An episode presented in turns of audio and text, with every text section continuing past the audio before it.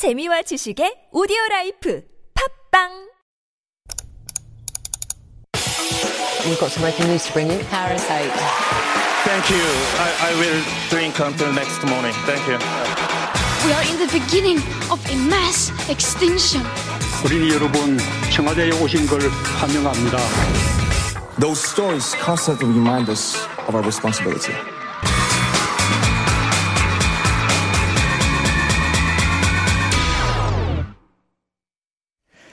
Time for All a Buzz, and this is when we take a deep dive into one of the hottest issues.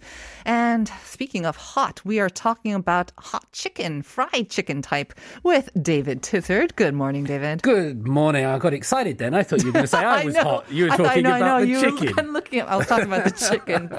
yeah, I thought it's maybe not appropriate to, mention. Uh, Absolutely. but, uh, Professional yeah, here you don't on need me to say it, right? You don't need me to say that. No. Speaking of hot, though, did you have a nice Valentine's Day? Maybe Um, had some chicken to celebrate the day instead. We have a wonderful. I was I was thinking about this. Why it's a chicken joint, Sungyeon, because you can have a chicken joint, a burger joint, Mm-hmm. Yeah, right? yeah. And I think it's rather American, Uh-huh. uh, that kind of language. But Mm-hmm. we have a wonderful chicken joint near our place that does um, you call it tongdak, yeah. Like traditional chicken, that kind like of the chicken. whole fried that's fried or the whole thing fried. Yeah, that's put the Yennar in, style tongdak. I love that. Put it in front of me with some salt and I'm good. Mm-hmm. Yeah. Yeah, my neighborhood Yaksushijang has a great mm. place that does that old style as well. It's one of my favorites and super cheap as well, which is another reason why I love it. Yeah. Um, I remember in Gangwon-do, was coming across this store that selling um, it was they were very proudly putting on their front window. They're selling pungent chicken, and I thought it was so funny. But uh, yeah, the marketing has gotten better, I think, in the in the years I since. think so. I think so. because chicken is so so big, and you will see chicken in every single neighborhood you will. And it's become a topic of many conversations, whether it's athletes at the Olympics, whether Mm-hmm. Yeah. Uh-huh. it's the originality of the fried chicken that's been in the news as well. Just for the listeners out there, just have a think about this, um, and I'll reveal the answer in a second, is how many, on average, how many chickens each person eats per year in South Korea? Chickens, a whole chicken Whole you're talking about. Okay. Yeah. Ooh, I'll take a rough guess. Maybe 200? 200. Is that too much? Yeah, that is, yeah, that is too much. Well, maybe if the, all the chicken were pungent, we would eat that much. But uh, Oh, roughly per 10 person, chickens per okay, person I- a year, yeah. So I think I'm above that though. Yeah. quite a lot. A lot Hmm. of people are eating it. And, you know, just to put it in a little bit more context, a couple of years ago when the Korea Research Institute for Human Settlements looked out, there's nearly 90,000 chicken restaurants in the country. Yeah, That's so a lot. I think that means um, we're number one when it comes to like these chicken joints or stores per capita, Yeah. or right? Yeah, Yeah, it's huge. So The again, Republic of Chicken. We love to be number one, and that's another one where we kind of ace it. And you mentioned the um, the Olympics and talking about chicken. Is it because we we usually eat chicken when we're watching these sporting events, or also because of a certain ice skating? Uh, Uh, there have been stories about yeah. athletes, you know, doing some uh, Product Oh, placement yeah. and things like that, which has been going on. Interestingly, tying it into sport, the year in which the most chicken restaurants opened Mm-hmm. was 2002. the year of the World Cup. The year of the World Cup, and that makes perfect sense because you have these sort of evening games, Mm-hmm. people going to these chicken joints uh, with their, you know, their chicken and beer, and that was the year where it really seemed to sort of explode, and you saw this Yeah. huge um, saturation of the market Mm-hmm. almost. And so mobile, isn't it? You can take it anywhere and it'll still taste good, even if it's kind of um, cooled off a bit. So Absolutely. when we're having to cheer in the streets as we did back then, we Mm-hmm. can't do any of that now, but that was our favorite food. So it makes sense that the most new joints kind of opened up then. Right. Okay. It doesn't. And there was a reason for it, like you said in your warm up, that a lot of retired people would look into opening up these chicken restaurants. And one of the reasons for that is it costs about. It's about half the price of opening up, let's say, a coffee shop or another fast food shop. So, in terms of the investment required to get into these, uh, it's about half as expensive, which is a good thing. On the other hand, it does mean that the profits are much lower. So, I when see. you look at the entering the chicken market, it's much easier than the mm-hmm. other ones. And we do want to little talk about the money side of it, the profits, because I have noticed, and it's been in the news, reported in the news, along with everything else. Right. But the price of fried chicken in particular seems to be just shooting through the roof. It does. It's amazing how so many things are going up these Yeah. days, and then what other things stay the same. I put this question to my young nephew the other day because he's very interested, and I said, if you get the this is not chicken related, but it's important. If you get the latest top of the range smartphone or tablet from any of the major brands, the Korean one or the, the Sagwa, um, the price of that has been the same for about 15 years. When they're released onto the market, the uh-huh. latest one is always about that sort of thousand pound mark, hmm. thousand uh, dollar mark. They kind mm-hmm. of stay like that. Whereas you see with chicken, Yeah. you see with uh, The lower price things. the lower price things mm. like vegetables and, mm-hmm. and gasoline, things like that, and rent and housing, mm-hmm. inflation really takes those up quite a lot. And you've seen it, as you say, with chicken. Right. I mean, we've noticed it across the board, and we were talking about strawberry prices and crazy prices for strawberries as well. But nothing seems to, I don't know, hit home or really get our kind of backs up Hmm. when it comes to chicken as well. For some reason, it hits a point in us and in the national psyche for some reason. It doesn't. If there, there's a reason why it's important, I think, Sungyun, because if you look at the the, the price of chicken is going up for us as consumers. If you look at the profits or the revenue Yeah. of, say, let's say the three big chains, so mm-hmm. Life Abroad Chon, Life Abroad HC, and Life Abroad BQ, uh-huh. you take those three, their revenue profits last year increased 25% across the Whoa. board. So they are making bank uh, during this time. Whereas the one of the problems is why we're looking at this is those profits or those revenues aren't sort of you know trickling down. They aren't going down the uh, chain and, and, and feeding into the other people because. We've seen minimum wage rise. We've seen overheads rise. So the companies are making a lot of money and, and fair play. They do need to earn money in a capitalist market and, and pay for their promotions and brands. Absolutely.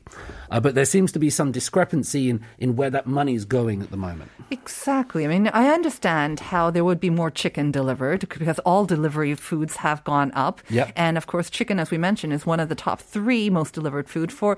So it makes sense that they would make money. But when you're talking about profit, or I mean, again, revenue increased 25%. I don't know how much profits they actually sure. increased. Right. Because that trickles down to not only the individual shop owners, but to us consumers. Yeah. Did that revenue also translate into better profits for everyone? Not really. That's one of the problems that we're looking at. And so, just for this part, let's try to separate the idea of those kind of market chicken shops, whether it's the pungent chicken, and these franchises, right? Okay. Um, because there have been some reports um, this week in the Hankook Ilbo looking at what franchise chicken ones, the, the, mm-hmm. the big three ones that I mentioned, what they're doing in terms of the profits they generate and why that's not transferring to the people that own these or, or let's say buy into these franchise and open a franchise restaurant. Right, I sense uh, a pickle here, and again, so let's dissect the sort of the cost. I guess you're going to break down the kind of how the cost I- are transferred to. I try to do my best. It's not Okay. pickle with chicken. It's more like No, know, chicken moo, isn't Exactly. it? Yeah, The pickle need moo, to. yes. Yeah, yeah, the Sorry. moo. Get my vocab correct there. Keep on it. When when you open a franchise, for example, so you get that IP, you Mm-hmm. get that intellectual property of that brand, and that means you have, you know. You have a lot of things behind you. You're not just a market chicken, but you have this huge brand and that image. You get that IP, and one of the things that franchises do is the the big company, the franchise company, they will earn a lot of their money through that kind of selling you their product. Of course, the it's brand. The brand, Uh-huh. not just the brand, but it's also the wholesale and retail. For example, if you own a chicken shop by yourself, you can't really buy chicken that much in bulk, bulk, mhm. because you don't have the uh, capital, and therefore the chicken's more expensive. I see. If, however, you have this huge company, Headquarters, a headquarters with all that money, Uh-huh. they can buy chicken in bulk, like a Mm-hmm. large amount, and therefore the price goes down, and then therefore the people can get the chicken for cheaper, Cheaper. Mm. theoretically.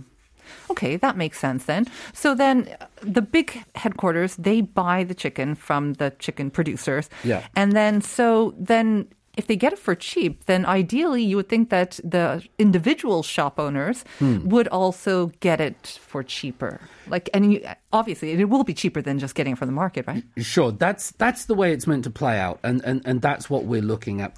When um, you look at the statistics and and the sales between the headquarters and the various franchise shops that are looking into it, um, when the Hankook Ilbo looked into these. The, the franchise sales in, in 2020 and 2019 was like 1% or 0.9%. And that's where all the revenue is meant to be coming. So what we're finding out is there's also like this middle company that's going in there. Mm-hmm. So it's not going directly from the headquarters to the the, the, the branches in your local GU or neighborhood, but it's being Mm-hmm. There's another purchased. middleman. It's being purchased through a middleman. Now, the prices, what's interesting in these is the price differentials, and that's where the price will come in. So, for example, if you're buying your chicken for 4,000 won wholesale Mm-hmm. and then selling it for 6,000 won to the people who need to buy it, you're making a 2,000 won profit Right. on this by kind of doing nothing, but that's your. That's what you do as the big investor. So the middleman is kind of making that 2001 sort of uh, in uh, profit, I guess, or not profit, but revenue, as we're talking about here. What's what's the difficult thing about this, Sungin? And I understand it is really difficult. It's also kind of difficult for me to understand because I'm not uh, that trained in economics. But the most important thing to pay attention to here is transparency. Mm. So I gave you these examples of buying for four and selling for 6 and mm-hmm. these middlemen and what's happening.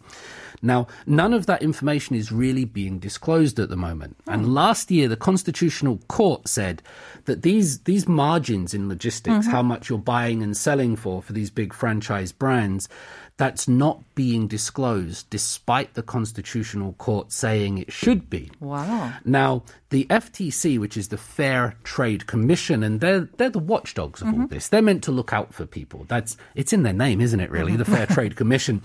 Um, they seem to be siding with the franchises and companies by saying how much they buy and sell these products for is a trade secret oh. and it could harm competition. So we're not going to let that information come out. That seems to be their position, and that's mm-hmm. caused some people to be very angry. Like you say, when there is no or very, there's a lack of transparency, that gives more room for companies, unfortunately, to, you know, sometimes play around with those profit margins and not report them uh, transparently. And as you say, the middleman, of course, it's not that they're doing nothing. I'm sure there are logistics involved, you know, the transferring or, or whatnot. But when you're not doing it in a transparent manner and the hikes, the prices keep going up, um, again, it's oftentimes I don't know if it's whether it's the individual store owners, they can't actually jack up the prices themselves, right? It's the headquarters that will allow them Yeah. or they will tell them to hike up the prices. But the result of that high, hiked price, Mm-hmm. whether it translates to lower sales or higher sales, whatnot, Right. it oftentimes can fall on those individual store owners. So it, it all kind of leads down the chain. And of course, to us consumers, whether Yeah. we buy twice or instead of three or four times as well. And it means that gap is getting wider in terms of inequality, where the, the big companies are earning more money, fair play to them, um, but also the, the individual store owners are finding it harder and harder to meet those. And so there's already going to be a power differential there. And that's always going to happen. That's what happens when you buy into a franchise. But I think the big question at the moment is with that Fair Trade Commission and the Constitutional Court's ruling is when these uh, logistic prices are being done, how much they're buying and selling for, is that a secret or not? Now, it's not like the, the Colonel's secret recipe of herbs and spices and Right, things like right. that. The Constitutional Court have said that this is a transaction. It's not a recipe. It's not a piece of intellectual property. Uh, this is a transaction for profit, and transactions for profit, as you probably know, we have to report those. We have to be transparent. So I think what's going on at the moment, you have the Fair Trade Commission. They seem to be, although we, we need to see how this plays out, they seem to be siding with the franchises a little bit in helping them protect their financial interests and not as much perhaps on the side of the individual workers and shop owners as they should be. And that seems very strange when, again, we're talking about the Fair Trade Commission, whose job it is is to prevent monopolies or prevent the sort Yeah. of the kapjil by these Right. larger companies. Um, so this kind of case, I guess, came to came to the forefront and, and was reported by the Hankook Ilbo because was there actual maybe a franchise store individual owner who presented this and said, "I have a problem with this and this needs to be changed"? Why did it come to the forefront? There's a lot of when you read the Hankook Ilbo's uh, articles, there are a lot of people talking about their own struggles inside their stores. Yeah. Uh, the Hankook Ilbo, they also go into how it's not a trade secret because they had their reporters go onto various websites and actually uncover this data. So it's not hidden. You can So, fi- with a little bit of digging, you can find all this information. You're saying. Exactly. Hmm. It, it, it's all there, but it's not being done transparently, I think. And, and, and so it seems like, as it should be, that this is trying to aid those that are working and trying to survive in this difficult time. And because we know with the, the delivery system at the moment, the most important thing at the moment is is on speed. Mm-hmm. That seems to be it. When you when you order food, you want to make sure it's there. So the focus, I think, is on helping these store owners. At the same time, um, these higher prices, that goes on to, I mean, obviously it's going to be shared by not only the headquarters of the franchise, but also the individual store owners. But again, a lot of that burden also does fall on us, uh, the consumers, because we'll have to pay more for each chicken that we do order. Um, and once prices go up, as we know, it's Yeah. very difficult for them to go down if it ever, ever happens.